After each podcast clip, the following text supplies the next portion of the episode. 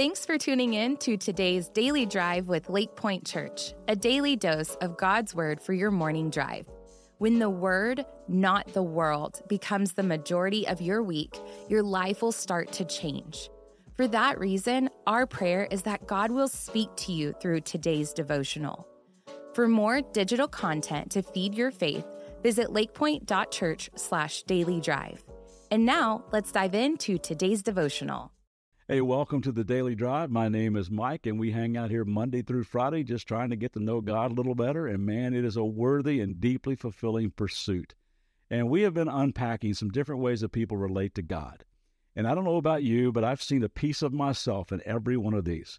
We've talked about that posture of life under God, this very unhealthy, fear based way of going through life hoping you don't tick Him off a whole lot of insecurity and shame wrapped up in thinking that God is on this authoritative ego trip and is just waiting, even hoping to just throw down on you. Then there's the posture of life over God. It's where we either deny his existence or seek to take his place at the top of the org chart. It's when self rules the day and we go through life trying to grab control of our life. Then we talked about life from God, where we act like God is our personal concierge our divine vending machine. Whatever we want, He's supposed to apply. Our wish is His command. It's a lifestyle of entitlement and disappointment. Then there's life for God, where we can get so passionate about something, we can get so consumed with trying to make a difference by working for God that the mission actually takes the place of God and we end up devoted to our cause much more than we are devoted to Him. And a whole lot of performance anxiety comes with that lifestyle. And we got these different ways of relating to God from a book by Skye Jethani called With. And the premise is this all God has ever wanted for us is to do life not under, over, from, or for, but just with Him. I mean, if you go all the way back in the first book of the Bible, Genesis talked about how God created man and woman and walked with them. That was his desire from the very beginning. In fact, it says in Ephesians chapter 1, long before he even laid down earth's foundations, he had us in mind. It settled on us as the focus of his love to be made whole and holy by his love. We were created in his image so that we might live in relationship with him as the focus of his love. And God's original intent for us to live with him is also in display in the closing chapters of the Bible in Revelation, where John writes this And I heard a loud voice from the throne saying, Look, God's dwelling place is now among the people, and he will dwell with them. They will be his people, and God himself will be with them and be their God. From start to finish, from Genesis to Revelation, we were made to do life with God, not under, not over, not from, not for, but with. And I'm telling you, with changes everything. And maybe you're kind of new to all this, and maybe you're thinking, yeah, well, I hear you, man, but I'm not sure that God will want to do life with me. I have a friend who has been sober a long time now, and he's sponsored and helped all kinds of people. And we talk about how he would meet new guys in the recovery program, and they would say he'd start talking about God, and they would say there is no you know blanking way I would turn my life over to God. He'd ruin it, and I'd probably deserve it. And then he would help them unpack their perception of this loveless, demanding, judgmental kind of God. My friend would tell them, you know what? You ought to fire that God of yours. You got the wrong God for recovery because the God who operates here is loving, kind, encouraging, strong, forgiving, honest, and will always be there for you. Man, I had a God like yours when I first came in here, but I had to fire him and get a new God. Now, please don't misunderstand me. There is only one God. It's just that the God many of us perceive is not the true and living God. We need to fire our misperceptions of God. I had to fire my old God. I had to unlearn some stuff about him and learn about his true character. And that's why studying the life of Jesus, I've said it so many times, it's helped me so much because I believe that Jesus came not only to lay down his life for our sin, but to also show us what God is really like. And I learned that God is love, that God is a God who, who embraces outcasts and fights for the underdog and shows up in the middle of the mess, and he touches untouchables and he mends the broken And I discovered that he really likes people like me. He really wants to do life with screw ups like me. It was eye opening for me reading about Jesus and the way he interacted with people like me. And I would encourage you to read what are known as the gospel, just means the good news Matthew, Mark, Luke, and John, first four books of the New Testament. Maybe just start with John and get to know Jesus better. It, it was just life changing for me, still is life changing for me.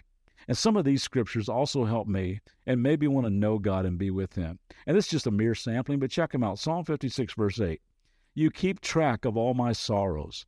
You have collected all my tears in your bottle. You have recorded each one in your book. Man, that shows me He's not disinterested. He cares deeply. Psalm 103, verse 13 The Lord is like a father to his children tender and compassionate to those who fear him, for he knows how weak we are. He remembers we're only dust. He created us so he knows better than anybody else. He's compassionate toward our weaknesses. Psalm 32 Unfailing love surrounds those who trust the Lord. Man, there's only one place to get 100% unfailing love, and that is with Him. Psalm 130 Hope in the Lord, for with the Lord there is unfailing love and this overflowing supply of salvation. He longs to be with us. 1 Peter chapter 5 verse 7 cast all your anxiety on him because he cares for you. He says you can give all that stuff to me. I can handle it. Plus, I want to. Hebrews 13:5 Don't love money but be satisfied with what you have for God has said, I will never fail you. I will never abandon you. He is not an absentee father. Isaiah 43 verse 2 When you go through deep waters, I will be with you. When you go through rivers of difficulty, you will not drown. When you walk through the fire of oppression, you will not be burned up. The flames will not consume you. I will be with you. In his famous song about God being a shepherd, David writes this Even though I walk through the valley of the shadow of death, I fear no evil, for you are with me.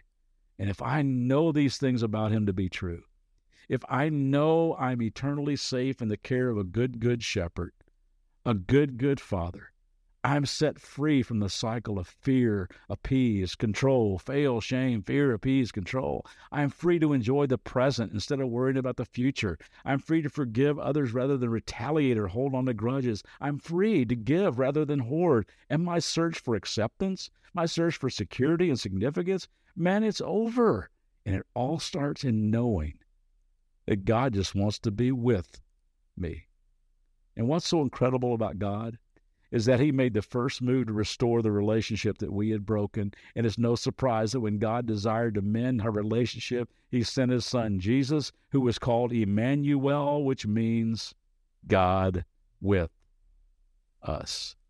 His plan to restore His creation was not to send a list of demanding rules and rituals to follow nor was it this implementation of some effective and useful principles for a successful life that will allow you and me to be our own God. He did not send a genie to grant us our every wish, nor did he give us a task to accomplish so that we could prove ourselves to him. Instead, God himself came to be with us. To once again walk with us, work with us, talk with us, laugh with us, cry with us, do life with us. Oh, when I think about my God, who made the stars and named them, who took earth and sea and framed them, pulled back ocean tides, restrained them, breathed life into his own and claimed them.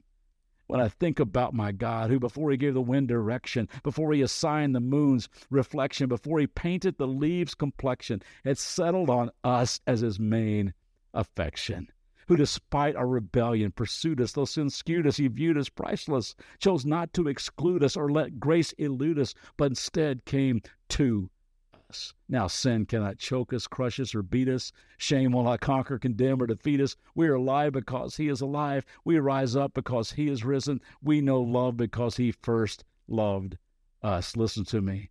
You can know God. Instead of life under, over, from, or for, you can do life with Him. You can walk each day in the awareness of His 24 7 presence in your life. Scripture tells us that He's not only with us everywhere we go, but the Holy Spirit of God takes up residence in us. You can talk to Him like a friend constantly, all day long. You can lean into him as a loving father. You can know he's going to work with you. You can know he's walking down the halls of school, riding the bus, going to practice with you. You can know that He's sitting in an ICU waiting room with you. You can know He's walking the road to recovery with you one day at a time. You can follow His wisdom down better paths as He leads you through His Word and His Spirit. You can know and experience His love and find your worth and identity in what He says about you. You can walk in freedom, peace, and hope. Doing life with Him changes everything. And He invites you into this life with Him. You know, if you never have, maybe just right now, wherever you're at, just a simple prayer in your heart in humility to say, God, I want to come home. I want to do life with you. And Jesus, I believe you made a way for that to happen, and I want to accept your incredible sacrifice as the forgiveness for my many sins. And I just want to say thank you. And I trust you. And I want to let you lead my life every day as we do this life together.